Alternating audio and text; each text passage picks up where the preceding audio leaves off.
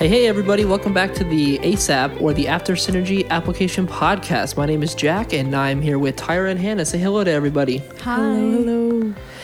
We just had an awesome synergy. If you guys haven't had a chance to listen to it, hit pause on this, go back an episode real quick, listen to the synergy. It's about 35 minutes of David just spitting rhymes, and then come back to this one and jump in with us. We've been having this theme all night about making CSF feel smaller, so I thought I'd start out with some questions. So introduce yourself, guys, answer these two questions, and then we'll get rolling. So question one is, what is the smallest thing you've ever been in? And question two is, how did how did fall retreat make CSF feel smaller to you? All right, I'll go. I'm Hannah. Um, the smallest thing I've ever been in, um, what I can remember is last week. Actually, I was I put myself in a locker, um, and not okay. just a normal size locker, like an extremely small locker. Um, that was because I was bored in class and we had a break. Um, but the way that CSF Fall Retreat has made um, you said community smaller or yeah okay um, i actually met a few people on CSFR retreat my freshman year who are now on staff, um, Claire Moore and Bo, um, just Bo. but yeah, so see, uh, fall retreat was definitely something that just um, honestly it made CSF fun too. I remember freshman year not knowing as many people and going on not just fall retreat but all retreats and just meeting people that I would never meet in other aspects of CSF. So yeah. Um, I think the smallest thing I've ever been in is like a size zero pair of jeans, maybe. no. Okay. Okay. Or um, when I was forming in my mom's womb. Um, Great.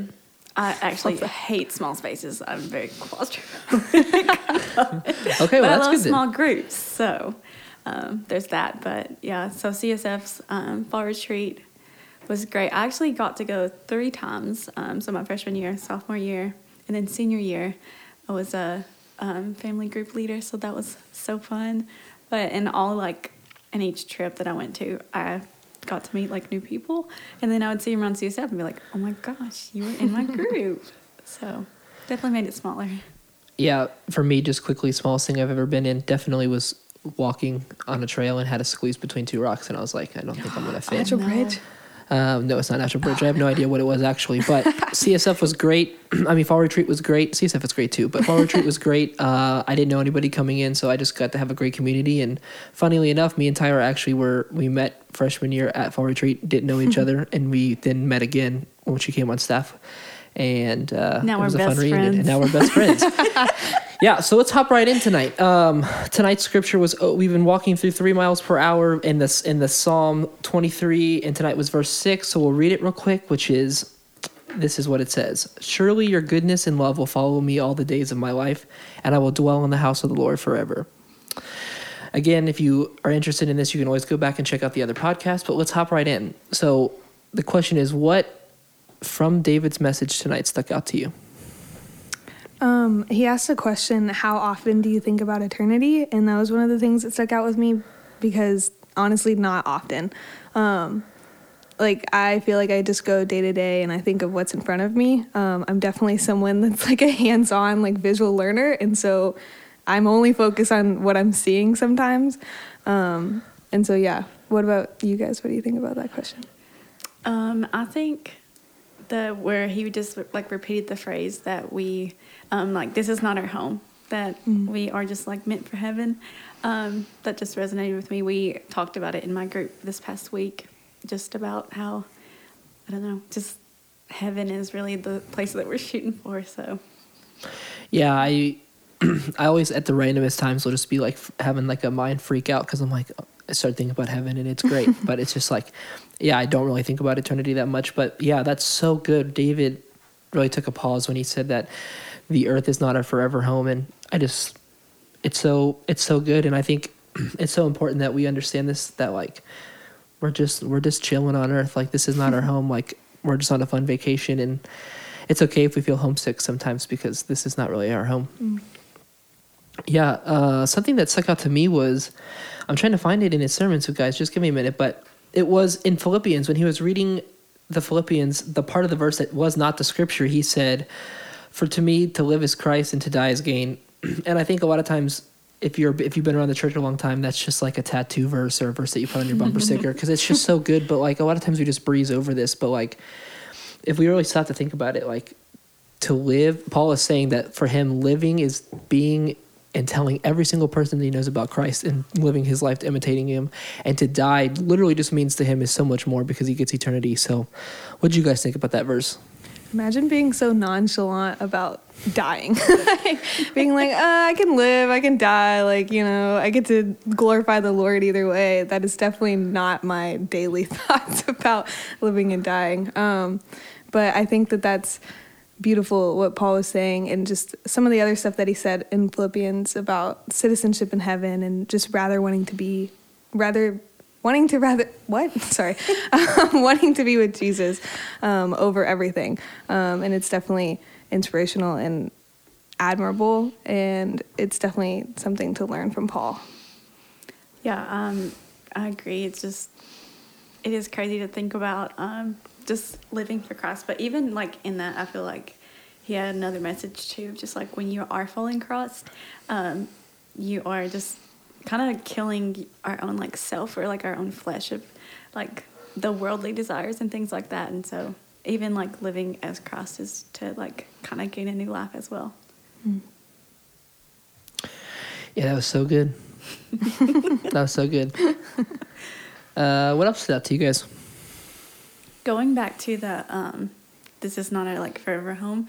I thought of um, C.S. Lewis. I know we love him around here, our mascot but he had a quote in the Mere Christianity, um, and it says, "If we find ourselves with a desire that nothing in this world can satisfy, the most probable explanation is that we were made for another world."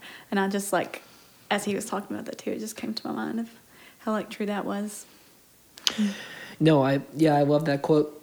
we we have been reading that as a staff um, over the summer, and I just always think back to like celebrities too, because a lot of times they're they achieve everything they want, and they're kind of just like I still inside of me have this like deep yearning, and I just don't feel like I'm being fulfilled. And it's like yeah, because we're not made for this earth. Like we have a better, crazy good home, and like even even revelations like we can't put this into words like how crazy heaven's going to be so it it's so good see and that's like also the thing is the devil knows that that is our deepest desire whether we realize it or not and he tries to throw all of these other desires on us.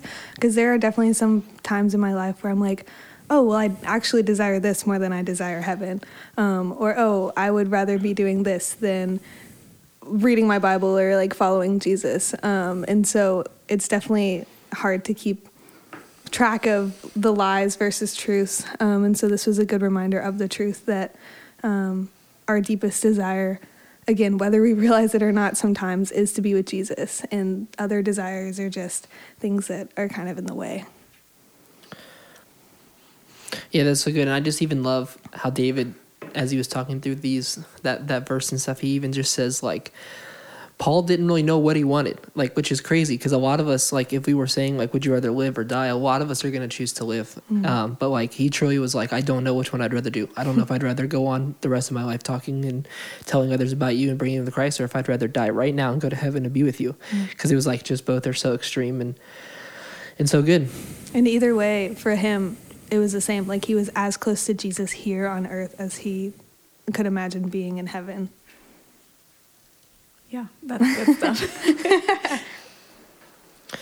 Yeah, and I, and we'll we'll continue walking through this, and I think I liked how the sermon started taking a turn when Jim came on stage. I think Jim did a great job. Jim, if you end up listening to this episode, congrats, buddy, you did a great job.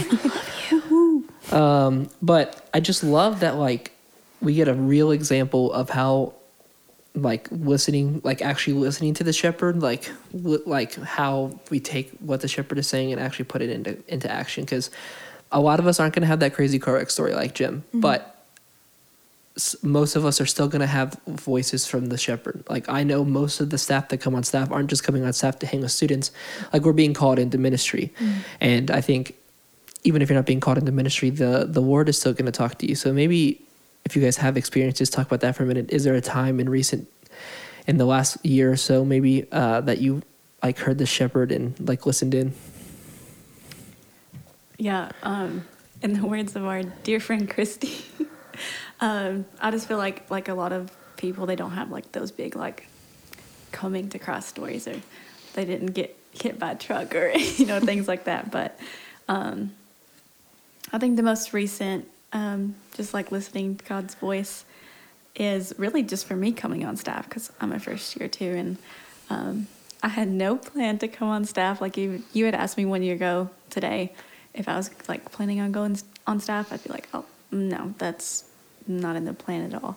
Um, but yeah, towards the end of April, like going into May, like before graduation, I just felt like I was like, yeah, I just want you to stay here another year um, and reach more people and tell them your testimony and things like that. And I truly did not want to. Prayed a lot about it. Um, and I would like read my Bible and, and he, I would just still feel like he was like, yeah, this is what I want. I'm not going to change my mind. um, but yeah, and like since I made that decision just to come on staff, there's been so many different ways that he's like moved for me or like opened up doors that I really would have never thought had would have happened um, before that. So yeah, it pays to listen to his voice. um, for me, I'm definitely someone that struggles. Um, like you're saying, like not everyone has that car wreck story. No, and everyone has moments where they audibly hear the Lord, and I feel like um, the way I hear Him is through my own obedience. Um, and so just learning, um, I feel like you revealed to me a while ago just to say yes to things. And so even kind of like you were saying, Tyra, about you're like, oh, I did not want to do this. Um, there's like multiple times where I'm like, oh, I don't want to do this, but um, just feeling that I should say yes. Um, and sometimes it's cool how even I feel like sometimes I used to say yes out of obligation, but the Lord would still work through that.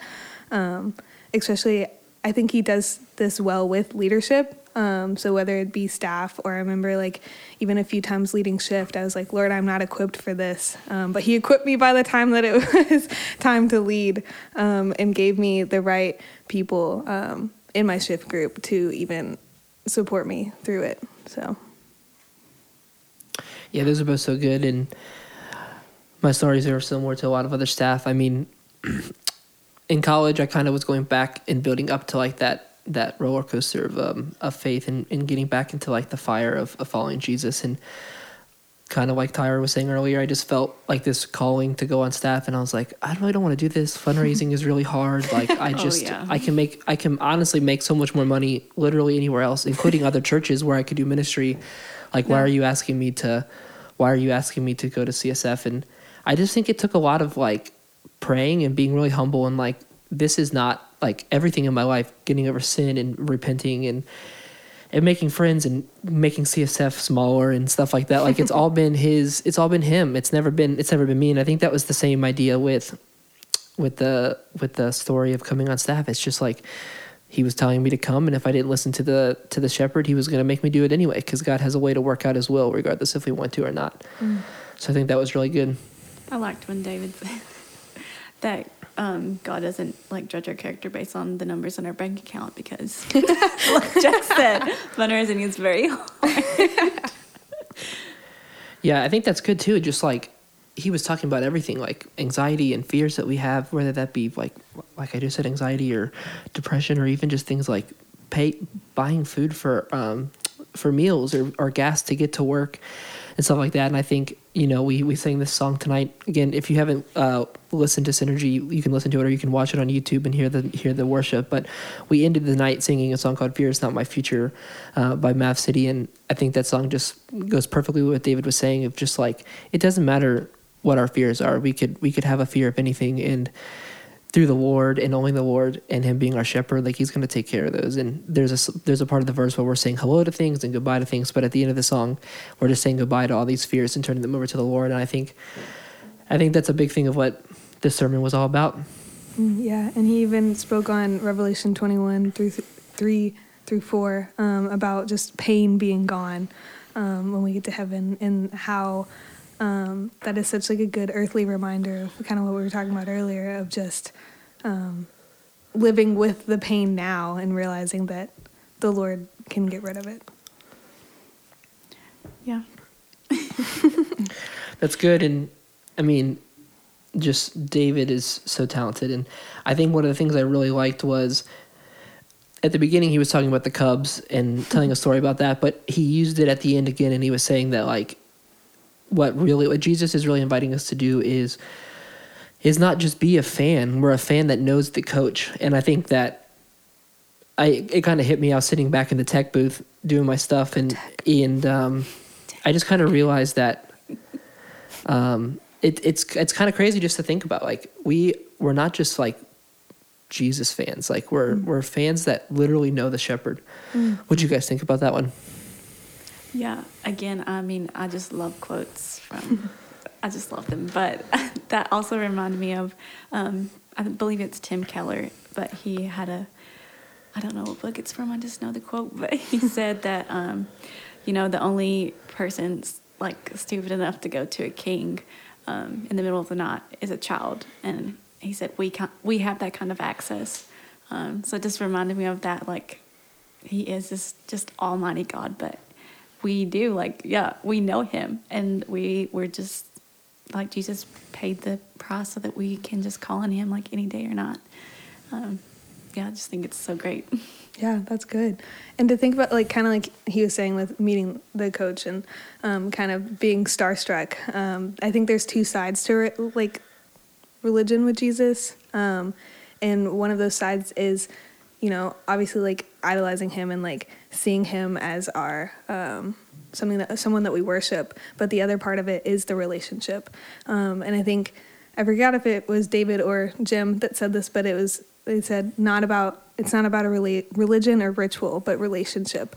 And so I think that kind of puts that into perspective that it's not just about doing the right things and following what he says, but also knowing him. Um, and also the fact that he literally knows every single thing about you. Um, like he is a therapist, friend, um, not just a friend, a best friend, um, and a father, and a peacemaker, and everything. But yeah, No, that's so good. Yeah, I've really enjoyed the series, guys. Um, any last any last thoughts to wrap up? Not only tonight, but just this idea of slowing down, walking three miles per hour with the Lord, and and stuff like that. um, yeah i just think i love that three miles per hour message um, i don't think i'll ever forget that like the average pace a human walks is three miles per hour um, but i feel like sometimes we might need to even go slower than that um, and just kind of be still and listen to god's voice.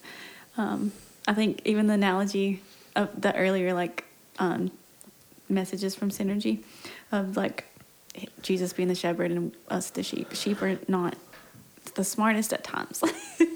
Um, but the shepherd you know can see like way farther than the sheep and he knows kind of where to guide them um, so yeah just listening to the shepherd um, I guess I'd say just to reiterate what Jim spoke about after um, sharing his story is just learning to spread joy to a broken world, and that first starts with, um, yes, making CSF smaller, but also I feel like we sometimes surround ourselves with community so much that we don't necessarily go just to the Lord.